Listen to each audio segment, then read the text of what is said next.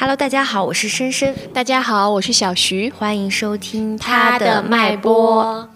好，今天最最开头，我们的已经好几期的一个一个环节就是投稿，然后这一期我自己给我们自己投了一个稿，就是自卑的女孩到底怎么变自信呢？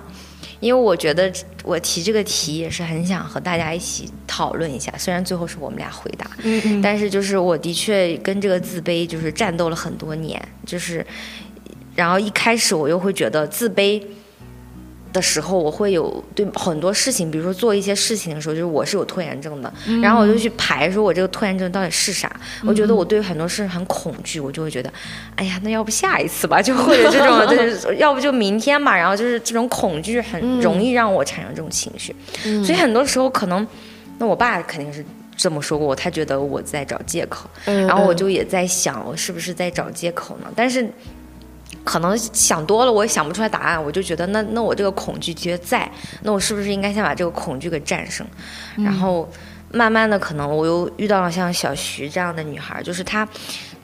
她也自卑过，但是我觉得她她底层里面她很有很多那种就是很积极、很乐观的东西影响到我，所以可能我会觉得说，就是自信这个东西有的时候不是那么的，就它不需要你做到什么，你拯救了世界或者做了非常嗯特别特别有成就感，就特别那种，其实也挺标签化的那种动作，你才能够有这个自信。其实就比如说，你你可能遇到了比较爱你的人，然后这个可能这个爱里，就是。就是很可能无条件，就比如像小徐对我这种，可能他会不停的鼓励你啊，或者是慢慢的你这个自信，可能就锻炼出来了。嗯然后我之前也看过一个特别有意思的说法，就是那个他在短视频里就是介绍他的女朋友，他说我的女朋友特别有意思，他说他经常比如说。呃，做正经工作的时候做烦了，他就会去，比如说画画画啊，然后画画又觉得，哎呀，这个画的好丑，然后又去拼乐高，拼完乐高又觉得啊，好累啊，我又不想做了，我就去做别的。嗯他说我感觉他在织一张特别大的网，嗯就慢慢把自己拖住。其实我们听友群里也有朋友就分享这个事情，就说其实做这些特别小的事情是可以分享。就是分散你的一些注意力，然后它可以让你从这里面找到一些乐趣，然后慢慢的把你这个自卑，其实就像我刚才说的，你不需要做到多么好的事情，你才可以自信，但是这些小事情可能就是那个网会把你给拖起来。是的。其实我对自卑这个事情，就是我的结论是，自卑它其实好像不是一个性格，哎，嗯，尤其是对于女生而言，女人而言，自卑它是一个被内化的结果。是的，为什么这么说？因为就是虽然大家就深深其实遇到我的时候，我已经完全就是不自卑了，嗯，但是在这之前，我也有很长一段时间的自卑。那个时候，大家好像对自信有一种幻想，嗯嗯我的感觉是。但是当我真的觉得自信起来之后，我觉得他自信，他可能不能叫做是一个外放的状态，嗯就比如说这个人很开心，这个人很怎么样，他就是自信。我觉得好像自信，自信就是信任自己。嗯嗯这个信任自己就是啊，我在这件事情上我能做好，我在这个事情上我做不好，这个事儿我就是难过。我觉得就是，其实与其说我是把我身体里面的很多东西补足了、变好了，我觉得没有，对，是的，我还是我，只是心态变了，就是心态变成了那种也没什么吧。对，我这个事儿我做不到能咋？那就是做不到呀。那我就是做不到呀。我就是没有办法月入一百万呢。对呀，那我能怎么办呢？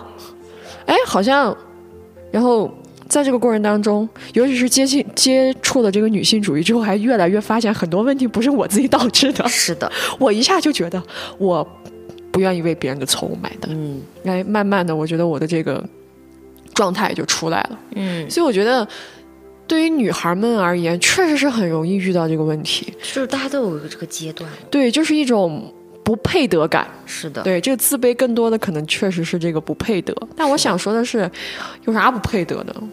配太配对。，大家特别容易把好的东西觉得不配，然后觉得把不好的东西就特别容易这个。就自己反思自己，啊批判自己。然后我今天今天深深来录节目之前，我们两个人还在微信上进行了一个讨论，嗯，具体的事情就不跟大家讲。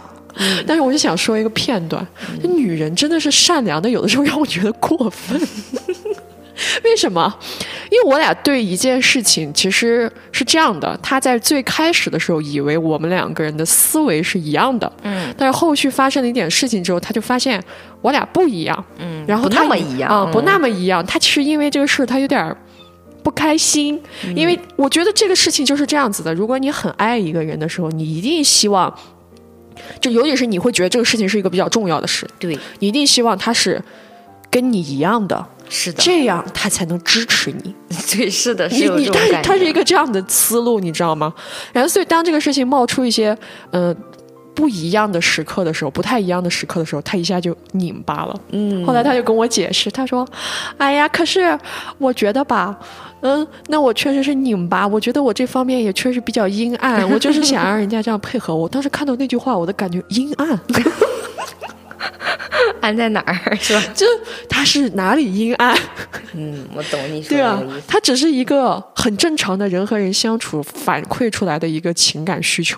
但你看，就是我们在连表达这些东西的时候，都会觉得，哦，我是不是不应该呀？其实我觉得这就是我训练说，哦我天生出来就是这么善良吗？我不觉得，哦就是别人不停的告诉我你要善哦，你要好哦，嗯你要就是把你的想法和要求，哪怕他好像多出了那么一些，要一定要压下去哦，这种要求。嗯，嗯而且就是刚刚我们提到的一个东西，就是女孩们似乎就是觉得抵制，就是这个人跟我不会有冲突和矛盾，嗯嗯这个人才有可能爱我。就是我得是好的，我是完美的，就是我哪他都喜欢，对，他才有可能会帮助我。但是我想说的就是，爱他不是这样子的，就是，不会因为别人是对的，我就不跟你站在一起。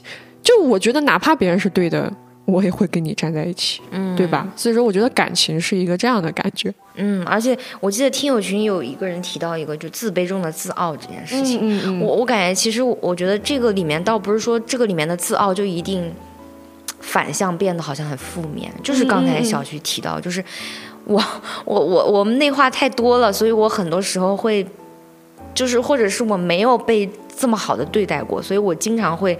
很不自觉的和别人站在对立面，而这个对立面不是我主动站，我是觉得别人和我站在对立面，所以我站在对立面来防卫自己，就保护自己的一种感觉。我还在跟他说，我说我好惨，我感觉我只会拿刀对着别人这种感觉。嗯嗯，所以这个就其实是我特别像，就是他说的那个自卑中的自傲，就是他其实是一种更多是伤害自己，然后其对实然后再反映成了自卑，因为他真的没有就很很难伤害到别人，这其实在自我要求。是的，是这样的一个感觉。所以我觉得这个话题其实到最后，我想说的是，就是大家可以放松一点，是的，可以慢慢的试着去放松，慢慢的试着去拒绝和讲自己不要不想这个事情。其实你去讲没有那么严重，因为我觉得爱你的人他一定可以接受你的拒绝。对，如果一个人他跟你相处，他都不愿意接受你的拒绝，他要让你全方位的配合他，你跟这人在一起干嘛？不管是什么关系，他也肯定愿意努力去接接受，他也不会说人嘛，肯定第一秒有可能反应不过来，但他后面肯定愿意去努力。对，就比如说他今天跟我说这个事儿的时候，我的前一分钟我的脑袋都是，我说我的天哪，我好混乱，这个事儿啥意思呀？我也可混乱。我说我好想跟他说，我不知道怎么解决。但是后面就是就是你看，人一定是先是情绪上来，嗯，但是我又把那个聊天记录翻来覆去的看了两三遍之后，我才明白，我说哦，原来点在这里，那就大家试着去沟通吧。你看，就是大家会努力，我希望大家都能够遇到这种会互相努力的关系，真的，嗯。OK，那我们的好，那我们就开始我们今天的正题内容。好其实今天这个内容，我觉得跟我们我跟我这个投稿其实也挺关联的。我觉得女孩儿就像我们说，她都会经历这么自卑的一个过程。嗯。这个这个也是我在之前在小红书看到的一个投稿，就她是一个独生女，她自述，她说就是因为其实她说实话，她她最开始是讲她很焦虑，但她又不知道自己焦虑的原因是什么，因为你就是从她的细节里讲说她条件还蛮好的，父母给了一些经济的支持，但是当她看到她周围身边的同龄的，比如说儿子女儿们，那首先可能儿子们都是车房已经被必备。然后女儿们呢，比如说她的有一些姐姐啊，都是就离婚，呃，就是结婚了，虽然发现了老公出轨，但是还是在继续生三胎，等等，就是这种很奇妙的东西。然后她就觉得她独生女有一种困境，然后她就说想买房子，然后爸妈就跟她说，哎呀，我们现在住这个房子，以后就是你的呀。她就觉得以后和过两年这种说法让她特别的恐惧，或者是加上一句等你结婚以后再给你买，嗯嗯她就觉得说天哪，难道就是我只有结婚才能变成一个完整的人嘛？或者就是他就说他的男生朋友很多都买了房，那父母是很很支持的，为什么我的父母不愿意支持？然后他中间还说他我也很气自己，为什么就是就是就是家庭条件虽然很好，但是我只顾了自由享乐，但是我没有想明白这个背后是标明了价格，就是听话结婚。嗯所以他就会觉得说，为什么独生女到最后变成了一个，就好像是一个就只有结婚才能变成一个人的一个存在？为什么我的家庭是可以给到我这样的资源，但他不愿意帮助我，他只给我提一个要求，说你结婚以后我们再给你等等。所以他就带来了他的，他就最后总结了一句话，他就说独生女也不过是一盘用心准备的好菜而已。对爸妈的这种家庭关系产生怀疑了。对，所以其就是我刚才讲到，他其实已经有很充足的经济支持啊，但他感到恐惧，然后这中间的对比让他更明白说为什么我会恐惧，所以我就感觉到说好像。父权制本身对女性啊有就有着三百六十度无死角的压迫，但是你看每一个女性，我们都摆脱不了这样一个女儿的角色里面的时候，嗯，我们的这个困境，你看这个女孩她都已经，但是在我们看来条件已经哎已经不错了，但是他还是会感觉到那种差距和令人窒息的感觉。所以这期节目我们就和大家一起来探讨一下，就是作为女儿被迫孝顺和被迫被爱的我们是怎么，或者是如何去反抗那些隐形的压迫。嗯嗯嗯，就是最开始我特就特别想聊，因为我们都做过女儿，我们嗯就是想聊一下关于女儿们的这种境况。其实我觉得让我印象最深的，其实就是第一个就是可能生命权，嗯，就是这种不能出生的女孩们。嗯，就是我看了一下我们大概的人口比例，就是。就是好像总体来说是一百零三比一百，大家说哦，那不就差三个吗？但是请你用十四亿的基数去算一下，包括就是，呃，我看到了二零二零年，比如说广东、福建一些地区，他们的这些是有的出生比甚至能达到一百五比一百，也就是女男生是一百五，就是就是他他会标红，就是他就已经黑红，都看不到那个数字了，你懂吗？就特别吓人。而且我是后来才看到有人说，当然这个数据我觉得大家也可以帮我们修正，如果有学就是生物学，他说因为。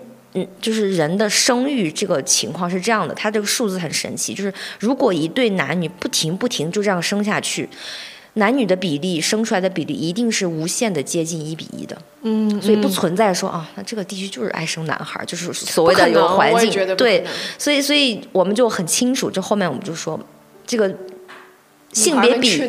对，差这么多，那未出生的这些又去哪了？我觉得大概可能大家都身边的，不甚至自己亲身经历的，或者是什么新闻，大家都有听说过这个。我觉得这个事情无论如何是必须要承认的。如果你不愿意承认这个事情，我会觉得你这个人人品都有问题。对，这就是啊，就是另一个反向证明嘛，就是我们有那么多单身男性娶不到老婆是为什么？对，人口比太夸张对嗯。就然后还有一个我想到的就是我们那些招娣们的女孩哦，名字里太吓人，因为、因为我以前只对招娣这个词有有有感觉，就只只知道这一个名字。后来我看到一个拍视频，他前面他生了五六个女孩，嗯，什么招娣、盼娣、念娣。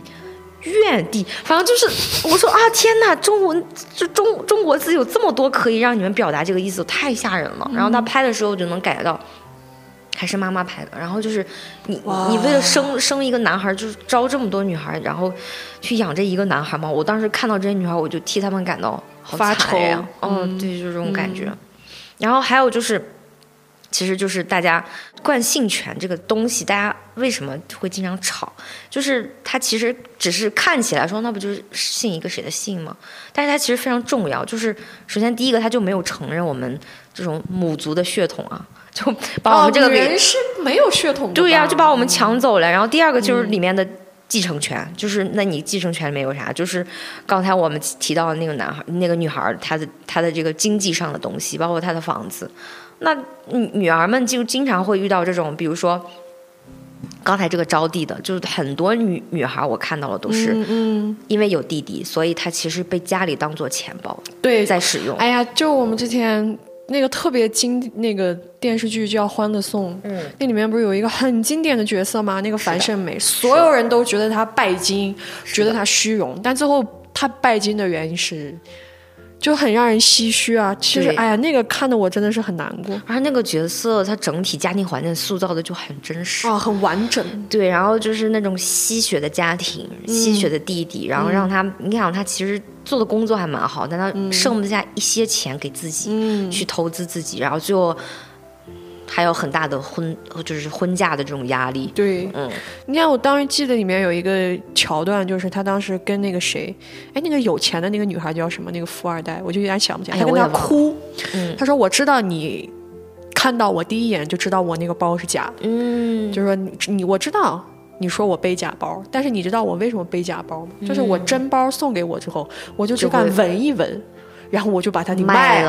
了，啊，然后补贴家里，补贴家里。天哪！然后他当时在那哭，然后那个富二代那个女孩，其实那个女孩曲筱绡哎，对，曲筱绡其实人是很善良的，是的，但是曲筱绡她的人生里没有经历过这个，她感受不到，对她没有想象过这个世界上会有一个这样的情况发生，所以当时曲筱绡被他质问的时候，整个人就麻了。麻了，我当时就觉得，但我觉得挺真实的，是的，嗯，真的很真实。然后跟这个钱相关的，我就想起啊，就是我自己，就是这种不敢多花家里钱的女儿。就是大家可能在我们的以前节目聊到过，就说我是留过学的。嗯那其实我一直也很感谢，我其实觉得我很幸运，就父母还是愿意给我出这个钱，嗯让我去深造啊、或怎样的。嗯但是你你知道，就是如果就是像这个女孩一样，你对比下来，就是比如说身边有的家庭是她这一辈子可能就挣了这么一套房的钱，那他这套房一定会是留给这个儿子，他甚至不惜把自己的房子也卖掉，就是把所有的这个精力全部投给这个儿子。但是女儿永远会有这样的一种道德压力感，就是我哪怕只花了这么几十万，这个家里的房子，哪怕家里不止挣了这么一套房的钱，但是这个跟我没关系，是应该的，我不敢要。嗯对哪怕这几十万的留学费，我也当做说我需要必须要还给你们，要不然我非常的愧疚。就这种对比下来，你就会觉得天哪，女儿们过的什么日子？虽然都这么幸运，我感觉跟别的女孩相比就已经比较幸运了。我感觉就是，哎呀，大家还又要说那个不配得感，就大家那个不配得感太强了，是的，甚至连我都有那种感觉。但我我有的时候都有点分不清楚，我是不配得感，还是我懒得要。嗯，但我感觉其实应该就是一种内心觉得他不会答应，嗯但是我为什么会觉得他不会答应？是的是的对吧？是的这个也挺奇怪。是的。然后我觉得还有一个就是说到继承权特别吓人的一点，就是我前两天听海马星球很神奇，他也讲了关于返校的一个事情，然后他就提到说，很多时候女儿好像被当做要嫁出，就是未来的儿媳妇在养。因为就是大家都会有那个想法，就是说我我有一个呃女婿，那我就是半个儿子，所以很多时候在培养自己的女儿的时候，好像在把她当做未来的儿媳妇在培养，就是你在等待中这个半半个儿子，你知道特别恐惧，我就觉得我我觉得我家里里人是不愿意承认的，但是他们嗯百分之百有。为什么？因为我是一个，嗯，脾气，哎，我不觉得我脾气大，我只能说我是一个很会保护自己的人。嗯所以说我跟他们在有的时候会有很激烈的争吵。他们真的是跟我说过，你这样怎么会有男人喜欢你？是的，他们为什么说这个话？对。你自己想，他背后那个逻辑，他在那种情况之下，他他用这句话来打压我。是的，然后我，但是你知道，因为我这个孩子吧，就是小的时候我命比较好，我是一个很迟钝的小孩，嗯。我确实没明白，所以他确实没伤害到我。嗯。他现在跟我说这个话，他就更伤害不到我，是的，对吧？但是我现在做这期题目的时候，我就想到了这个事情，嗯，他会在那个情况下下意识说出的是，谁要你啊，哦，就是你的这个命运必须是嫁人。哦，而且就像你说的，就是天哪，你的女儿变成女儿媳妇在养那种，就真的是很很恐哎，有惧一种这个想法。生理上都让我觉得很膈应的东西在，就是你一旦想明白这个事情之后，哎呀，有的时候确实是觉得中国或者说是东亚的这种亲子关系，小孩真的是要付出很多才能维持。对，而且我觉得女儿就在这中中间是互相被拉扯。你看我们刚才讲的，你要给家里花钱，你要帮助你的弟弟，家里的钱你不敢多花，你一定要去反哺。然后，但是到到一定时候的时候，又又把你往外推。就包括今天我提到这个投稿这个女孩，就说她在使劲的把我往外推，家里的资源也不给我，但又使劲把我往外推，所以就是把我们困在家里，但是好像在这个家里我们又不存在就是这，些资源、这些钱不是我是不是没关系你的，是的，是我赏给你的，是的，是这样的一种感觉。对，嗯，哎呀，然后我我觉得唉提提到这儿就已经感觉很窒息了，但是我我想到我在我从小到大成长过程当中，另一个让我感到很窒息的就是，其实我们第一第一我们前第一期嘛就讲了和妈妈的关系，嗯嗯没有讲过跟父亲的关系。嗯虽然这中间有穿插，但是我一直都觉得我跟我父亲的关系特别的，我没有感受过爱是什么，就是、嗯就是他深深的让我感受到那种霸凌感。嗯，就是我之前在提到说，人家英剧可能真的会用霸凌去形容父亲对儿子的这种感觉，嗯，所以就是提到这里，就是我感觉我们作为女儿是没有自由权的，就这里面可能分一些，比如说身体自由或者思想自由是没有的。那比如说我之前有遇到过，就女孩就说她一定被要求说你一定要在家里待着，你不许出去留学，你不许去外地上学或者上班，你一定必须要在我的身边。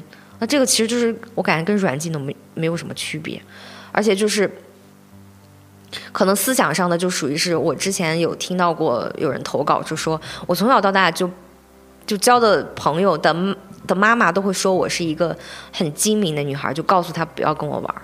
嗯然后那妈妈就是或者是父母会对你进行一个控制，就是，哎，我的女儿很单纯的，她是一个特别被需要被照顾的。那这个里面其实就 带着非常强烈的一种把女人把女儿当做一种傻白甜在养的一种感觉。嗯嗯就根本不需不要求你有任何的思想自由，你必须听他们的话，那他们的话就是你必须要成长的轨迹。嗯然后我觉得这个自由，这真的是很多方面，就比如说还有语言自由或者情绪自由。我从小到大其实就是跟我的父亲没有什么太多的交流，到现在我爸都有时候会觉得说。我家里有个亲戚的哥哥来了，说：“哎呀，嗯嗯嗯，你终于有个男孩来陪我喝酒了，你知道，就男的那种，我就觉得，就是我我我想说，你们是觉得我没法跟你聊什么呢？我觉得当然了，男人的那种觉得自己聊政治、聊经济，可是当我长大之后，我觉得政治经济跟我很相关，我去再了解，想要跟他们聊的时候，我发现他们屁都不懂。嗯嗯，你会觉得。说他其实只是在打压你的求知欲，或者打压你的思想成长。你不许成长，你也不许有任何的语言，甚至你你也不可能有任何的反抗和挣扎。那像你可能可能小时候可能有一些，比如说跟家里人争吵啊，你就说你是会保护自己。嗯但是我可能就是那种，唉，没有办法反抗。然后他们又用道德的那种词汇来规训你，然后你就更觉得，哎呀，那我不行吧，我不能这样吧，我不能这样说话。我听从小到大听我爸说的最多就是，我还没老呢你就这样对我，等我老了该怎么办？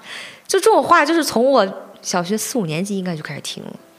我跟你讲，我感觉就是，我可以，我可以把我的观点接着你这一段说，嗯就是是特别明显的上下级不可撼动的阶级关系，是的，它并不是一个亲人关系。是的，就是这个事情里，除了像深深刚讲的，就是他跟他父亲嘛，嗯，我也有一个非常搞笑的事情，我应该是在第一期讲了。但是就那短短的一句话，你们就明白那个阶级关系。我妈跟我在吵架，你知道吗？嗯然后我就，主要是她真的是太太会激怒我了，我实在是太火大了。但是我这个人其实是那种很难说出那种难听话的类型，我实在是忍无可忍，我最后对他吼出了一句：“我说，如果你是我的女儿，我就可以打你了。”是不是很搞笑？但是你看这句话就已经把所有的一切说明白了。是的，是的，就是哦，如果你是女儿，我是妈妈，我就可以这样对你；是的，但是你是女儿，你就不可以这样对我。对，你看吧，就是这个这个阶级，这个或者说这个文化，它驯服的是谁？它驯服的是我。是的，我的母亲，她可以用各种方式伤害我。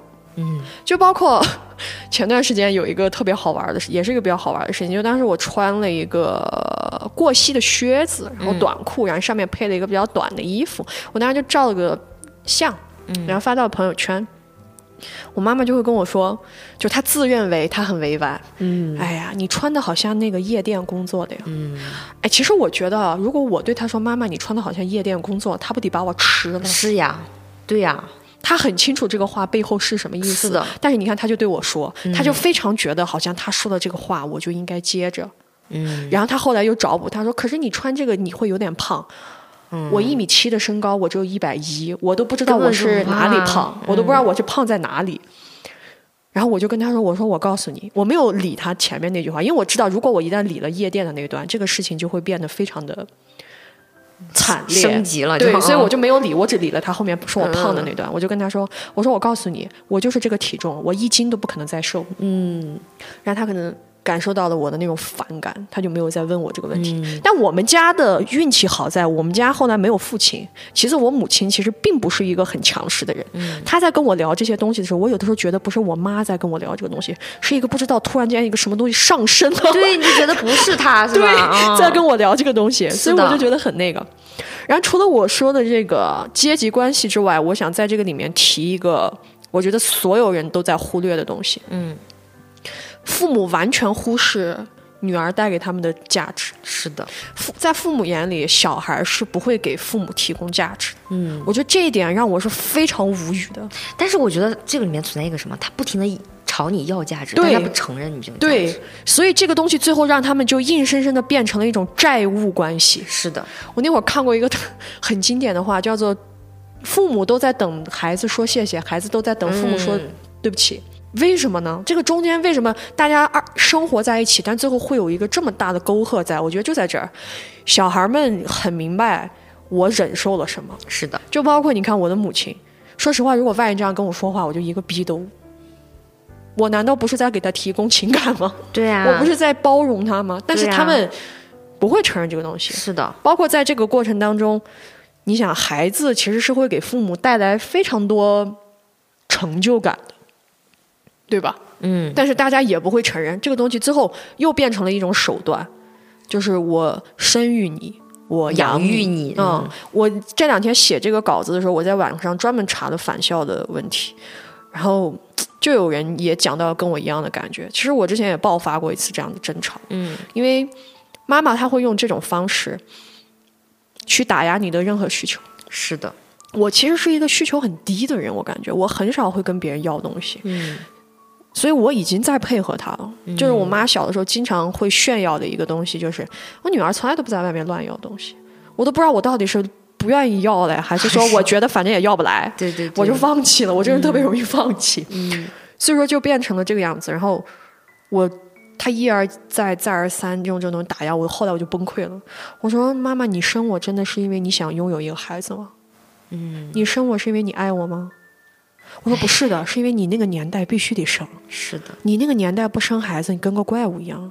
你只是为了保全自己而已。是你为什么一定要把这个东西说的这么伟大？哪怕这个东西它不是这么伟大的一个目的，嗯，但是这个过程很伟大啊！我是能不爱你还是咋了？是的，不管你是什么目的，你是今天走在路上他妈撞了一下，你就你说算了，生一个吧，我也会认可啊，我也会说 OK，我很感谢你，你不需要用这个东西变成一种打压我的方式。是的，所以你知道那个时候，我之前有节目讲过，我妈妈一直都觉得离婚亏欠我，后来我又又爆发了，我真的是你看到吗？我真的是一开始在配合，但是真的你配合不下去了，我就又爆发了。我说你离婚并没有让我觉得你抱歉，你不离婚才让我觉得抱歉，因为你一直在这个过程当中跟我讲，你为我忍耐到了什么程度，是的，我就很纳闷儿啊。嗯，我主动告诉你了，你不用忍啊，你不用为我忍，因为我也很痛苦。对这个忍的结果不是我想要的，你们俩分开这个结果才是我想要的。你为什么不听？多少家长都是说我为了孩子，我们先不离，对，然后我就很崩溃，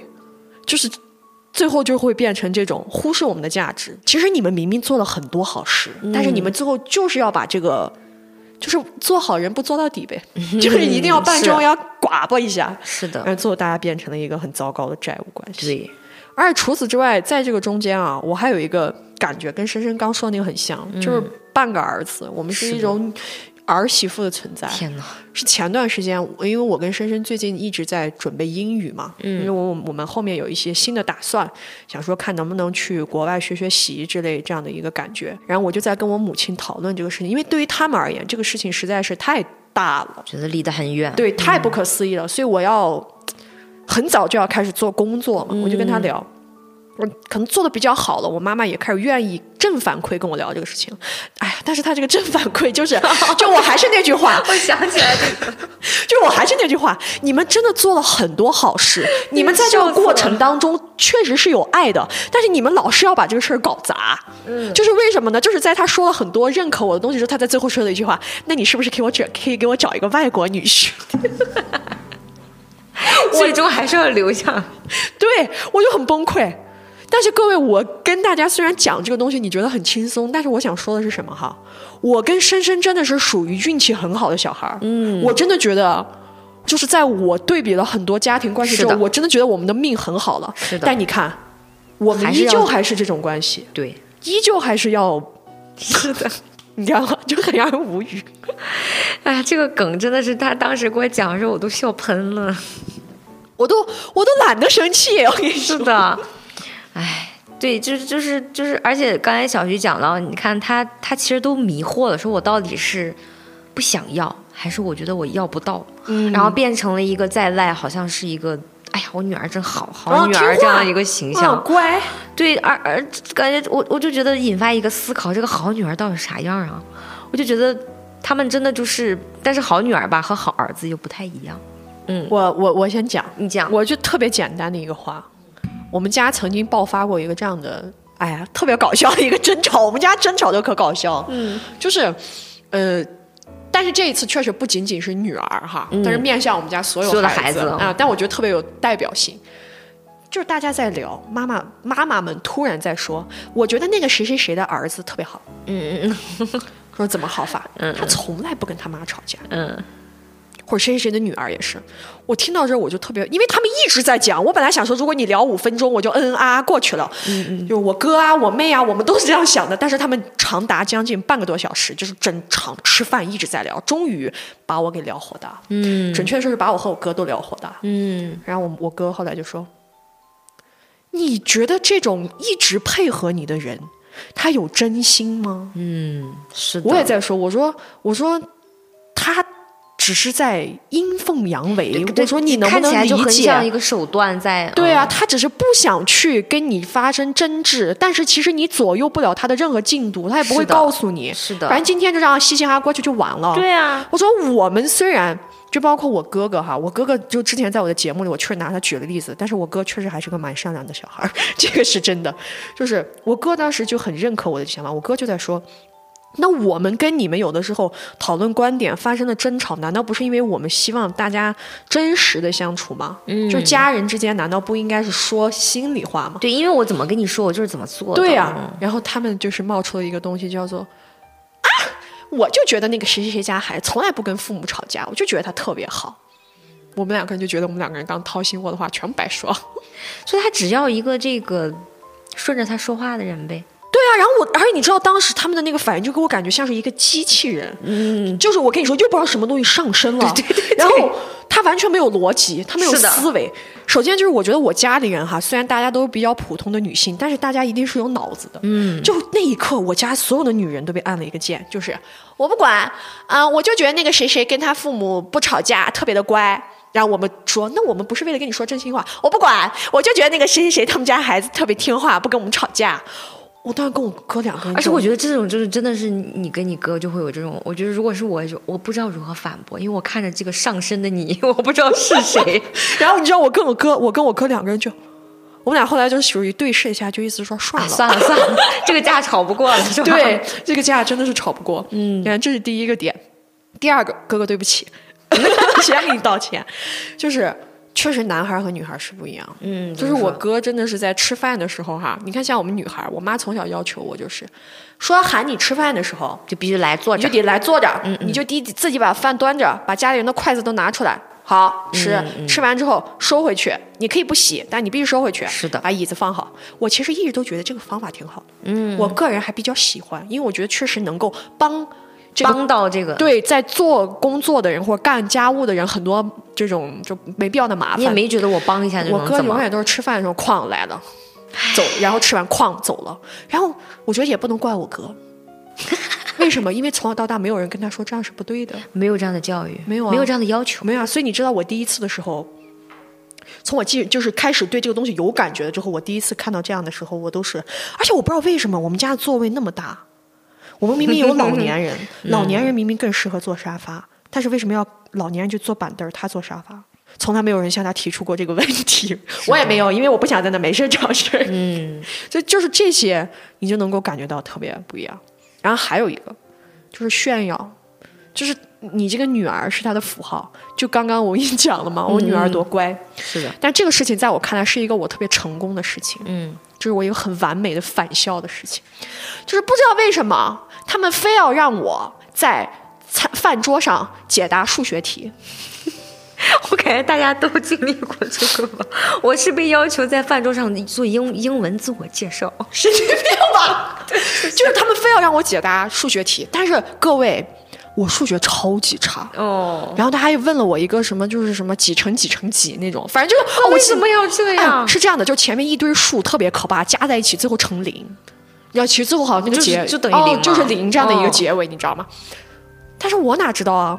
对呀、对于小孩嘛，在学的时候谁知道啊？不过我很聪明，嗯，我当时没有回答，我直接开始哭，反向 PUA，我就开始哇哇的哭，我说我不要做题，我说为什么在？但我觉得我挺聪明的，我立刻在饭桌上，我为什么吃饭的时候还要做题？就是啊我一天在学校也要做题，回家写作业也要做题，吃饭的时候也要做题，做不好你们又要骂我，你们为什么天天要让我在这个饭桌上怎么怎么？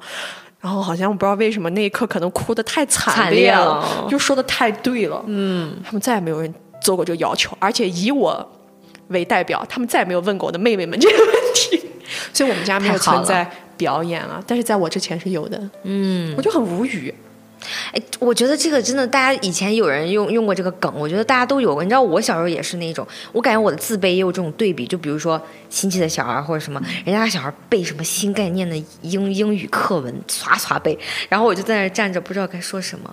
或者是比如说，呃，甚至有这种，比如说那种很社会的东西，比如说。敬酒，敬酒该怎么说话？那我小时候我就是嘴笨嘛，我不知道怎么说。那可能我的哥哥或谁就很会说，然后就啊夸你。然后我的父母是什么状态呢？他也不会真的去骂你说，你看你真是不会，他不会这样，但他也不会救你，他不会救你。但是你知道，当时那种尴尬的气氛，只有你自己在面对，他不会救你，他就是在那里看着，他也没有说，哎呀，不会说，为为什么要说这个东西，或者就怎么样。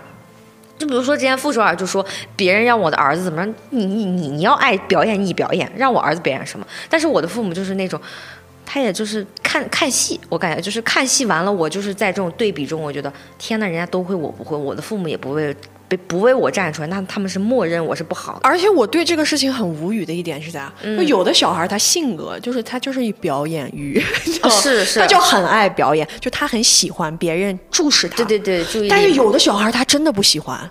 我的想法是，如果父母一定要让孩子上桌表演的话，那能不能在这之前你们对他进行一个培训？笑死了你们一家三口一起表演，对呀、你们怎么了呢？就是你你既然想让他成为你的骄傲，嗯，你为什么不能再为这个骄傲付出？就是你为什么不能去按照他的性格制定一系列的表演的方式。然后，然后你们节目表演对呀、然后如果他出现了他自己无法独立表演的情况下，你为什么不能帮助他？这不是你的骄傲吗？对呀、他背不出来，你接着他背呀、对呀、当他不行的时候，你就顶上啊！这个时候你就感觉到尴尬了吧？对呀、这个时候，这个时候好像我们就不是他的女儿了，你就是你自己，跟我没关系。这个时候倒是很外国人嘛，真的是。对对，就是个人主义哦，不要来爱我，就这种感觉。是，然后就想到刚才说那个就是吵架那个事儿，我也是就从小到大就是顺从，你得顺从，你不能跟父母吵。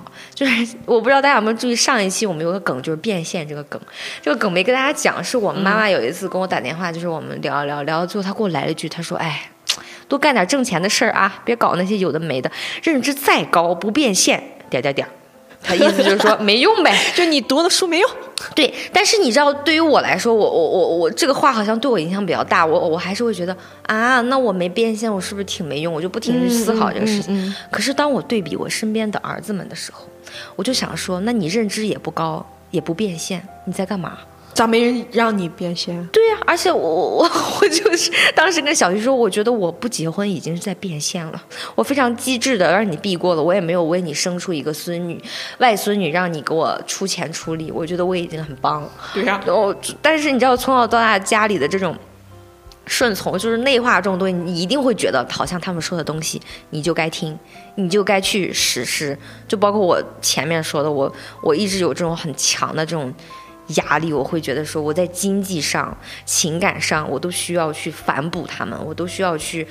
就就就我工作第一年，我就会觉得过年的时候我该给他们一些钱，我就给了蛮大一笔，或者说平常我妹妹要买东西，或者是他们要买东西，我就会觉得那我能帮就帮，我如果现在手上有闲钱我就帮。但是这种责任感，你知道有时候真的会很累，你有时候会觉得说，因为我爸真的是对我说过，哎，以后就我妹妹就靠你了啊。哎，当时我听到这句话，我非常的反感。有一段时间，我会觉得，哎，我我我我可能我本身的确比较喜欢我妹妹，也是她这个人我很喜欢，所以我觉得她也是女孩，我很想帮助她一些东西。但我再反过来一想，凭什么你啊，你能这么厚脸皮说出这句话？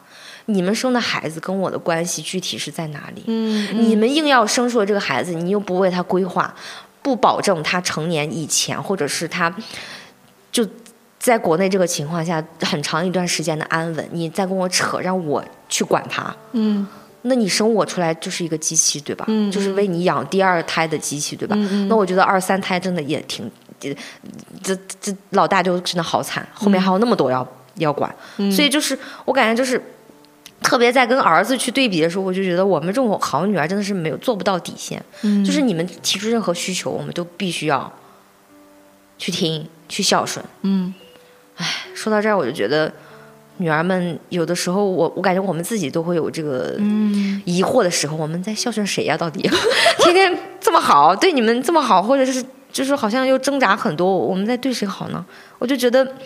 挺挺挺搞笑的，因为你看，比如说我们刚才说的半个儿子，或者说到就是跟周边儿子这种亲戚比较近的，可能这种儿子的关系，你会觉得说，哎，我们女人嘛，哪怕你是女儿，你好像是那个被养育长大，你其实还是为男人服务的。嗯那最终，比如说这半个儿子，或者是你的弟弟，什么都需要你去帮助。嗯因为我我听那个《海马星球》最新一期，他提到一个事儿，他说我其实我提婚驴这个词吧，我有时候真的没有贬义，我只是特别想陈述我们这个事实，因为我们真的是被压迫成真的跟个老黄牛一样、啊。对，一个驴一样，好像就是被人给人家拉磨，然后最终我们就是累死呗。然后这个这个磨磨磨出来什么东西，磨出来金子跟我也没关系，是啊就这种东西。所以我就觉得，就这种在我们当女儿的时候，这种小家庭里的这种男人掌控的这种资源和地位，就是我们去服务的对象。然后他逼你去服务嘛，然后最终你看这半个儿子来了，弟弟赶快来吧，然后就保证，其实他最终还是要保证男人对整个血统和他这个财产的一个继承。所以就是刚才那个独生女，她为什么困惑、她焦虑、她恐惧，就是因为这些东西跟她都没关啊。只有结了婚，然后这个男的其实说实话，接走接走了一大半他们家的这一个大桶，他们家的这个财产之后，这一切好像才成立，我特别不能理解，是吧？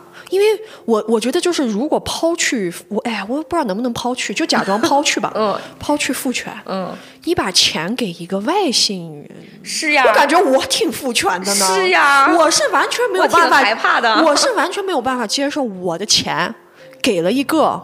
我完全前二十多年我都不认识。对啊，嗯你你不是我生的，也不是我养的，你至少生养你得占一头吧？是的，是的。哎，你们到底是怎么个父权法？哦对呀我觉得我挺父权的，我不可能把这个给任何一个外人。你看多吓人，他们就觉得是个男的都行。哦，就是就是我想说的，哎，认知也不高，也不变现的人就行呗。可怕的很。对，然后我我在这里面还感受到一个，就是我们在谈母女关系的时候，就海马星人也提到一个，就是他和那个女孩聊的时候，他说是是那个女孩在五年前震撼了他，因为那个女孩第一次把母亲叫做母昌，就是为虎作伥那个昌。哦。那其实他当时他是有抗拒或反感，但他后来去思考这个事情，他说他明白他的母亲给了他很多力量，比如带他读书，就是给了他很多这种知识上的灌注，但是他母亲也给了他很多这种为夫就是为父作伥的这种时刻，就是好像在帮着这个父权压迫他。就是我们第一期也讲过，就是当母亲说出那一句“你不能跟你爸爸这么说话”的时候，他其实跟父权站在了一起，他成为了一个利益共同体。然后这里面我们又很委屈，好像被他拉入这个屎坑，他不停的告诉我们他好难呀，他好痛苦啊，但他还要让你也在这个屎坑里，然后好像觉得说。你必须要帮助他，可是最终你会发现，帮助他们，第一你做不到，第二也是没有用的，第三没有必要去牺牲自己帮助，因为这个屎坑就是父权的屎坑，你。唉你再进去，那就是你们你你们母女俩全全全都葬进去了，没有任何的用。嗯嗯嗯，其实这个事就让我想起，我要讲一个非常震撼的事情。这个事情非常的细思极恐，因为在我十八岁的时候，刚上大一的时候，我的妈妈的一个朋友，她的嗯，她的就是那个也是一个阿姨，她看到了我的照片，觉得我很好，看起来乖乖的，比较漂亮，想要介绍给她的儿子。那我爸也认识他，我爸好像我不知道我爸是什么，但是我好像说来的是我爸没有任何的反应，但是我妈呢也是，当然我妈也没有一下子就投入到这种，但是被那个人不停的就这样子说，哎呀见一面见一面，然后那个人的家庭呢又好似比较有钱，所以当时我觉得我妈其实这这里面也带着一种自卑，就她她特别想把我包装的特别好，因为她她认为人家是有钱的人，所以她她她不停的就说你化个妆嘛。你穿这件衣服嘛？你这样嘛？你那样嘛？我当时就一直说妈妈，你放轻松一点，你有必要吗？我当时就立刻感觉到我是一个芭比娃娃在被她打扮，所以我特别不爽。其实，其实你看那个时候就是就是其实是非常女权视角的，就是我觉得凭什么我我去背你们要求？我今天能去见，我今天能去见你一面，已经很了不得了。我我有没有那个必要把自己打打扮的好像多花枝招展，我去勾引你嘛？我没有这个需求。然后去去了之后，哎。我告诉你，这一次的这种这种被父母带着的相亲多么的惨烈。这个对方这个男性啊，我叫他男性吧，就是他真的是又胖又丑，穿了。我觉得我我虽然我不想要打扮自己，但我觉得我有礼貌，我穿的干净，嗯，也很得体。我认为毕竟是第一次见人，嗯也因为阿姨也在，我觉得是长辈。那个男的穿了一个让我看起来就让我觉得很臭的裤子，嗯，然后顶着就是。你知道，就是没洗头很油腻的一个男孩儿就出现了，我当时特别崩溃，我说天哪，为什么有钱人的家庭养出来是这样的人？就是你明显能够感觉到他一点都不尊重这一次的是的见面。，是的。然后我当时就特别不生生气，但是我你知道，我当时就投入了，哎呀，今天这个饭馆的糖醋排骨特别好吃，我就开启我的干饭模式，我就不停吃。但是你知道，最后的最后，这个这个男性给我提出了一句什么话？他自己都胖成胖成油腻成那个样子，你知道他说什么？他说。我劝你少吃一点。你关你屁事！对他的原话就是：“我劝你少吃一点。”我当时就我说：“哇哦，今天这个相亲这，因为这是我这辈子第一次，好像就是类似于就是相亲这种状态。虽然有父母就是家人在，但是我觉得天哪，好崩溃啊！我妈就是没有反应。没有反应，而且她全程的这个流程让我觉得她想把我打包。”送给别人的感觉，你知道吗？而且就是因为他有加持所谓的家里比比较有钱这个一个东西，会让我会让我特别有那种被当做物品的感觉。嗯，就是人家就坐在那儿听。对，所以你看这个为什么我说细思极恐？就是你说他就像你说跟妈妈他们突然上升了一样，嗯就是你说他平常不爱我吗？他也跟我说。你如果受欺负，你一定要告诉我，你不能怎么怎么，或者是是或者妈妈，我现在受欺负了。对，但是到这种的时候，你看他多么想让让你变成那个好像别人认为的那个好女人，被男人要，然后他就是就要那样的塑造你，然后啊，他这我就觉得他在把我往一个坑里推，你知道？所以其实这个事我已经忘记很久了。我我今天写这个题时，我突然又想起来，我说天哪，还有这样一个事情，就是这男孩也太没有礼貌了。是吧？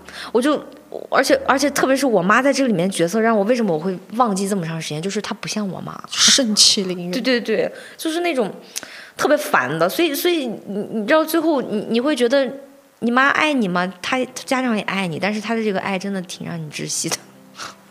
我是有一个那样的感觉，就是可能跟也不能叫做，哎，其实也叫做母昌吧。嗯，就是在某些程度上，我真的是被我妈，我妈像是我爸的人质，嗯。这个这个比喻真的挺那个什么的，嗯。挺贴切的。然后我就也不能叫母昌哈，就是我妈是我爸的人质，嗯嗯。因为我妈她确实逼不了我，是，但是呢，我爸可以用我妈 来逼我，嗯。所以我在某些程度上就被迫的得去配合他的这个统治。我们家、嗯当时我爸妈离婚之后，在前两年，我父亲还是会在一些时间回来吃饭。嗯。我们之前爆发过一个非常搞笑的吵架，嗯。他当时回来了，你回来就回来了呗。我就给他打了个招呼，嗯我就坐那玩手机了。我们家除了他，从来没有人要求我还要出来跟你聊两句。啊你如果想让别人陪你聊两句，你是不是应该说你引起话题嘛，啊，来陪爸爸聊两会儿？爸爸或者你关心一下我嘛。他非常说，然后他就开始一天回来就在那个玩儿地方玩手机，然后陪老子说两句。嗯嗯，哼，那老娘还不想陪你说，就是，我就不理他，但我不想跟他吵架。但是你知道他那种，嗯去帮我拿筷子。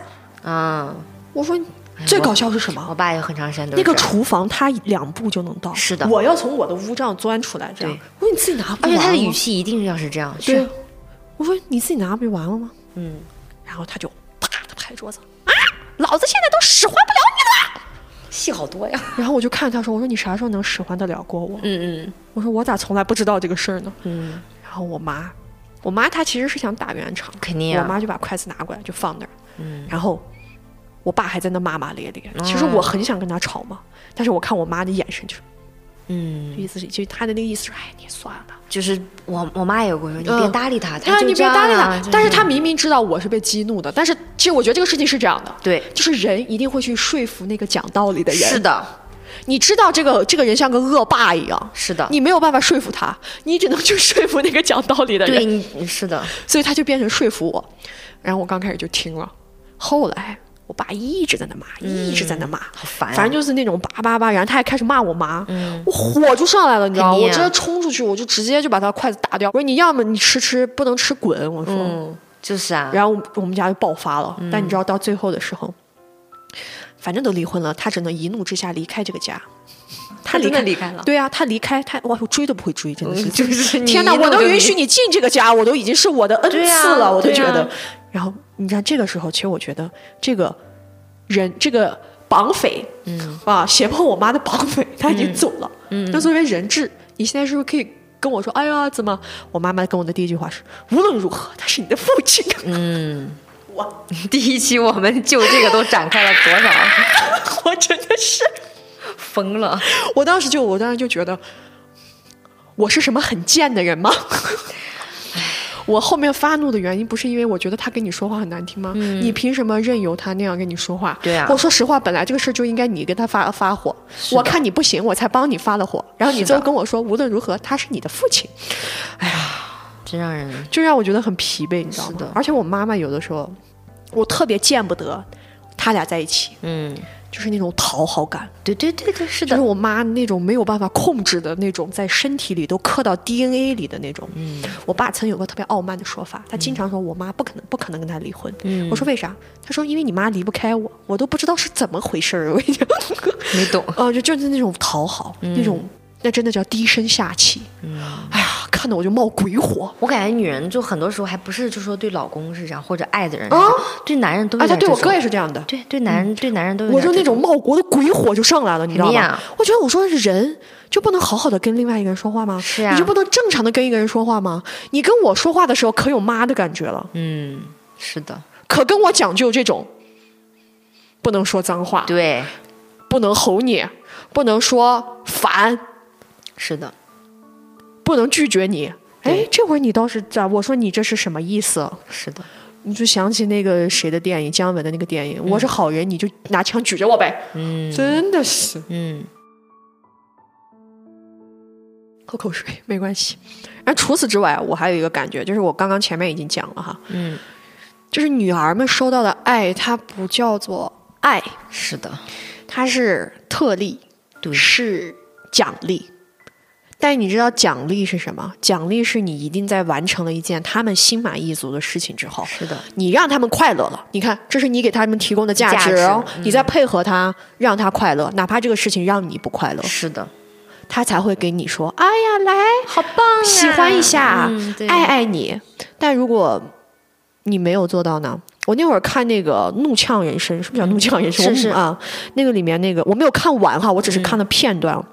那个女主就跟她的心理医生说，就是我东亚人有的时候不得不说哈，就是我们知道父母是爱我们的，是的，他也我们我尤其是我俩的家庭，他确实没惨烈到那种境界。对。但是有的时候我们在想，有些事儿我们是不敢告诉他们的，对，因为我们有一种感觉，这个事儿一旦要是告诉他们，他们就不会爱我们了。是的，这个爱是有价的，是的，是有这样的一个价格的。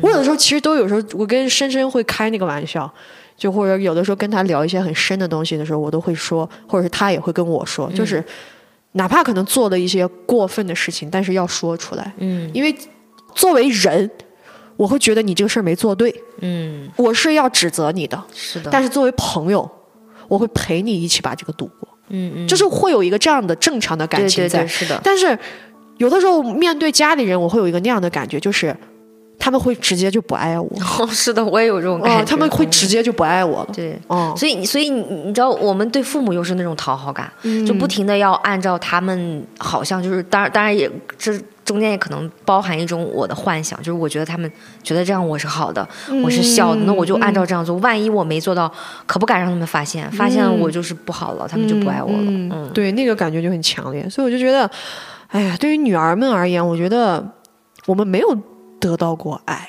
是的，就是一般来讲哈，可能也会，可能会有一些特例哈，但是我觉得大多数的女孩们，我们从来都没有在家庭里得到过爱。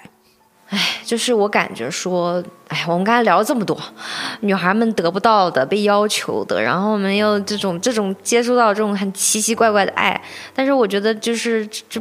就是我们为什么今天聊这一期，就是我们俩作为女儿都有过那种很强烈的挣扎，嗯就我们不愿意这样，我们也不愿意就听你们的话就结婚就怎样，嗯嗯所以其实我的挣扎，我是我大家应该有印象吧？几个月前应该是微博应该有一个话题，就是女儿工作后不跟家里联系了。嗯我看过一个特别让我动容的评论，他说你都不知道他们女儿花了多长的时间去确认你们真的不爱她，又花了多长的时间去承就是接受这个事情。嗯所以我我感觉这跟我特像，就是可能在我以前大学啊，或者是跟父母有过一次很激烈的争吵之后，我其实就是就是在留学的时候，我告诉自己我要切断对他们的这种期待，对期待，所以我我一下子很，比如说我会假装没有看到他们给我打来的电话，嗯或者是拒绝就是挂掉，或者说啊我这在忙在外面或者怎样，或者是跟他们聊的时候，我就会觉得说。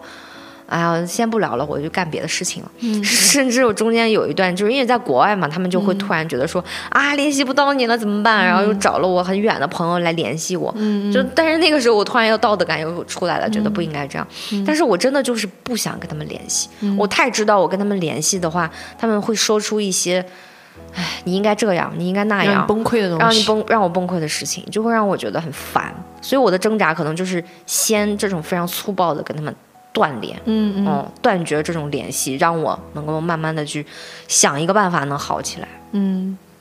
其实我我感觉我可能是直接就该怎么形容？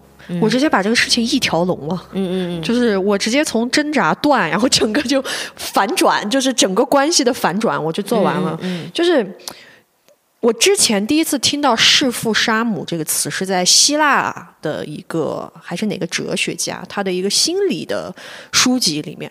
我当时看到这四个字儿，差点没把我吓死。嗯我说什么东西哦？嗯嗯但后来我发现，其实这个话会反映在每一个人的身上，甚至是女儿身上。是，其实你是需要在精神上做弑父杀母的事情，是的，不是你真的把他杀了，嗯。是你把你对他的那种崇拜，对，或者你仰视他，以为他是一个大人这件事情去魅嗯。了。嗯。因为我给深深讲过我去魅的那个过程，就是我直接从挣扎。然后直接就把我们家就我和我母亲的关系反转，就是一件事情。我记得我当时有一次上大学，回家的过程当中，我那个时候是要转两两两下高铁的。嗯，然后呢，在这个过程当中，就是遇到了水灾，我要去转的第二班高铁还没开，哦所以那一天晚上我就在那个落脚点能住了一晚上。别的城市啊。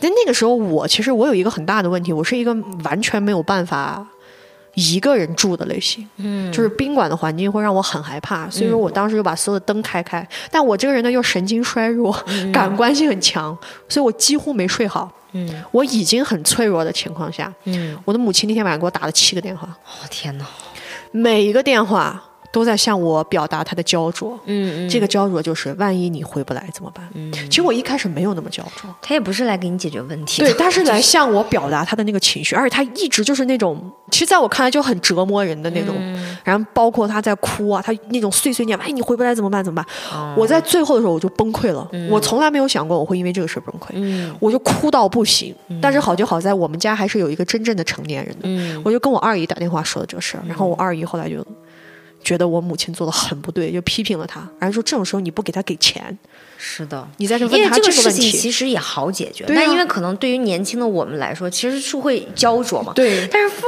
母母亲这么一一直不断不断的这样，而且他问你那个问题的时候，他特别需要你的回答。对，很需要我给他一个准确的答案。作为那个时候的我们十八九岁，我不知道怎么回答。而且我现在二十六岁，我也回答不了啊。那个火车什么时候开？的不是我定的呀。是的，我很头疼啊。对，但是就那天晚上之后，我崩溃完，我哭了很久。嗯到后面我二姨跟我联系好，然后大家给我转了钱，这个事情风平浪静。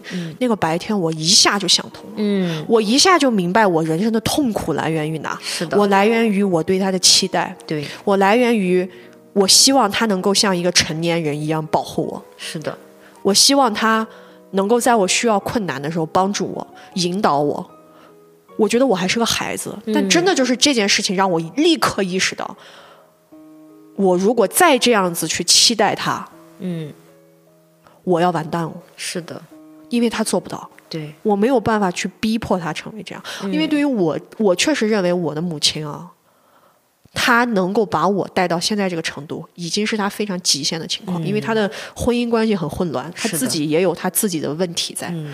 她还要分神来处理我的事情，她已经很难了。所以我当时倒不是说对这个人产生了什么，只是我感觉我那一刻就跟认清现实了一样。对他帮不了你。对，所以从那之后，啊，我一下子就理解了，我看到的那个弑父杀母是什么意思。我在那一刻非常的有共感，嗯，然后也是从那一天开始，我开始明白，就是人生就是靠自己是的，那样的一个感觉。就其实提到这儿，就是我们已经提到了返校这个事情。对，就是我有时候在想返校到底是啥，就是对于我来说，我感觉真的挺无奈的，因为我也是被你们创了一下，使劲的把我创了一下，我发现就跟小徐这个一样，哦，我得认清了，你们没有那么无条件的爱我的，你们看到了我的某一部分，你们就是会说，哎呀，那是你的借口，醒醒吧。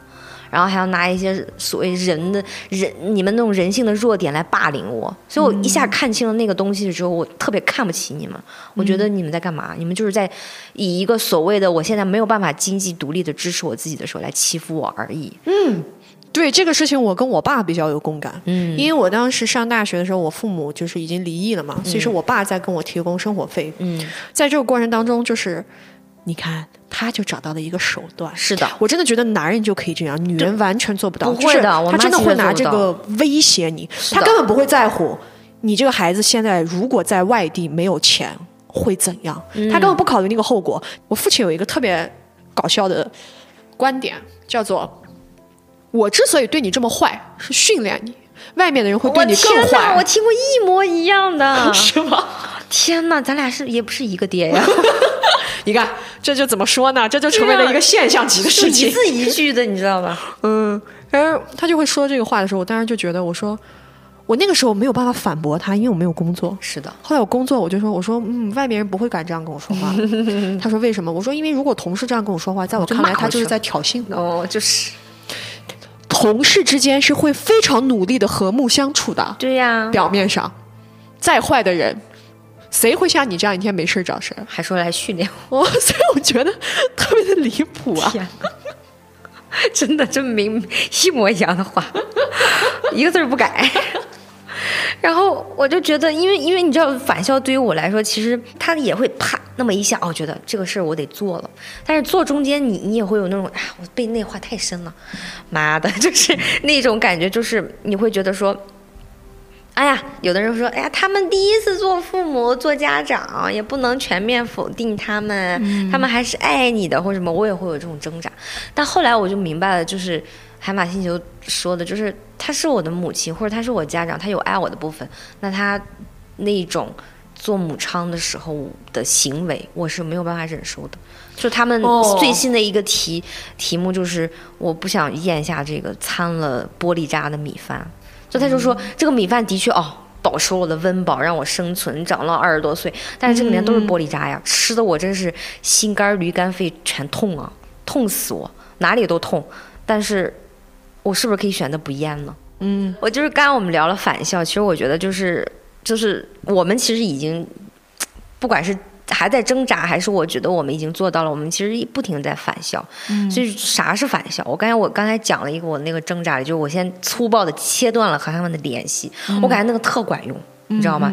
就管用到，就是我那那那个时候就是心情特别好，然后特别知道自己想要啥。我其实给自己安排特别好，我现在要干啥，明天要干啥，我明年要干啥，我其实都想得很清楚，不存在说摆脱了他们我就好像活不成了或者怎样。所以，所以我就刚包括我们刚才讲的，就是那个情感的这个需求，包括我对他们这种责任感，就是我一定要联系他们啊，或者是爱他们这种东西，切断了之后。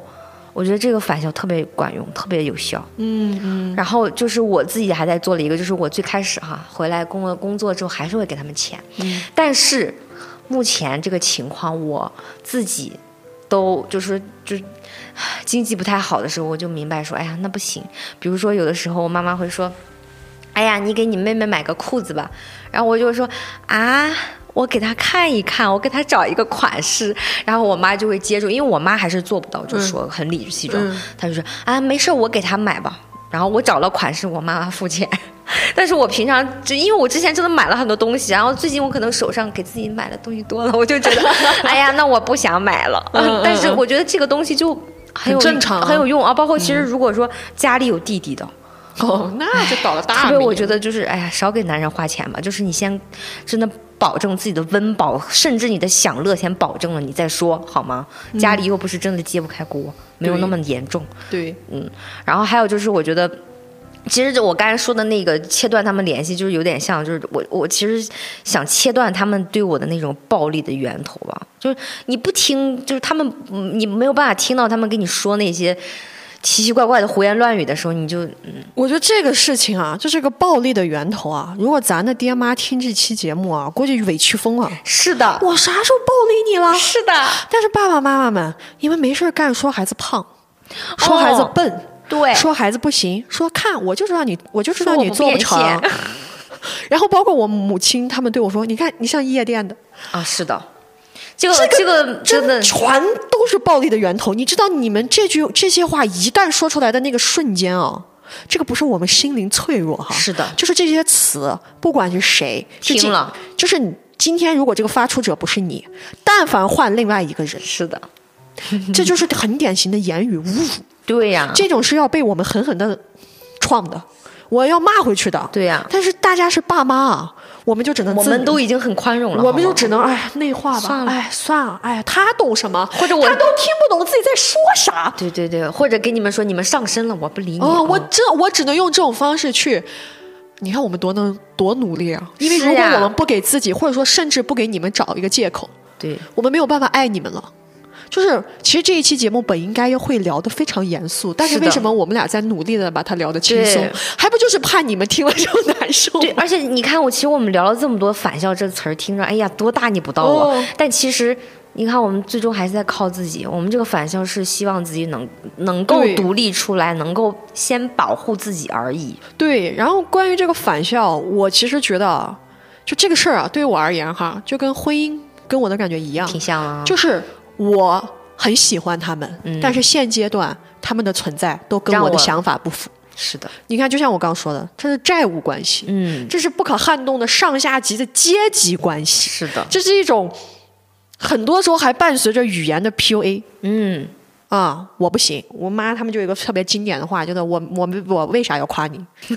是的，然后因为他们老不夸我，然后我有的时候误会他们，他们还说我天天在外面夸你，夸你，天天在外面夸我有什么用啊？我又哪里听不知到道？对就是呀、我就很头疼。我说你们在干嘛？是的，所以对于我而言，我觉得返校不是说，嗨，我告诉你们，从今天起我就是一个没爹没妈的孩子。对对对，你们都滚吧。啊，我没有打算放弃这个东西。我想说的是我，我一定会努力坚持自己，哪怕在这个过程当中我们要吵架，我要反对规训，反对教条，是的反对控制，反对这个等级制度。是的，我不会让你们同化我。说实话，大家都会有点不太好受，嗯但是就这样不太好受着吧。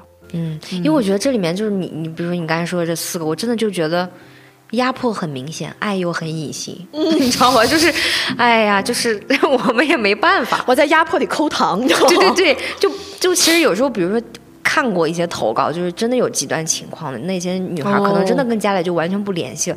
我也很支持，我也很因为那些对就真的是家里是毒药，刚才小旭不停的说，我们已经很幸运了，对我我们真的的是幸运。只是爱比较隐形而已，嗯它在。但是你像那种没有爱，只只有迫害的家庭，真的远离。对我之前跟深深讲过，我说天啊，就大家特别喜欢按聊原生家庭问题，嗯就是各位我俩这种属于原生家庭有问题，但是有一些，比如说爹不管，妈也不管，因为我看暴力的前段时间有一个热搜叫重度抑郁症的女生被。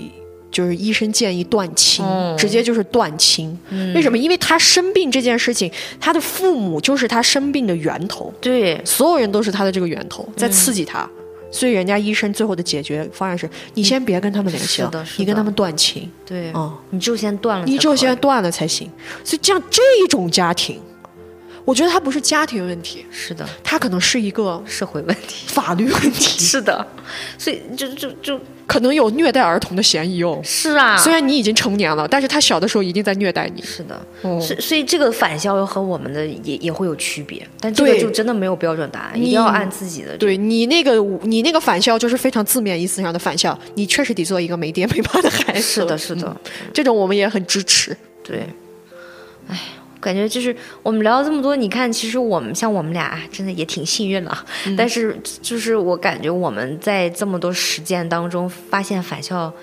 还是很有作用的，包括我觉得，其实嗯。为什么女性主义里我们会去聊返校这个事情，嗯，因为其实我们最开始聊了那么多，我我一直都觉得，女人，你看，其实我们逃不脱的这些，比如我们之前讲过的做妈妈、做妻子这样的角色，那在女儿这个角色里面，她看似一个我好像我们从小到大被养大、嗯被照顾，但是其实我们还是女人而已。嗯所以我们在在这种就父父权里面最小的这种家庭的这种单位，其实这个是我们最直接的。你可能现在我们可以选择啊，我暂时不结婚，嗯哪哪怕就像我，我暂时不跟男人谈恋爱或怎样，嗯但是我最终一定会有一个父亲，我最终一定会有一个这样比较有毒的家庭，所以。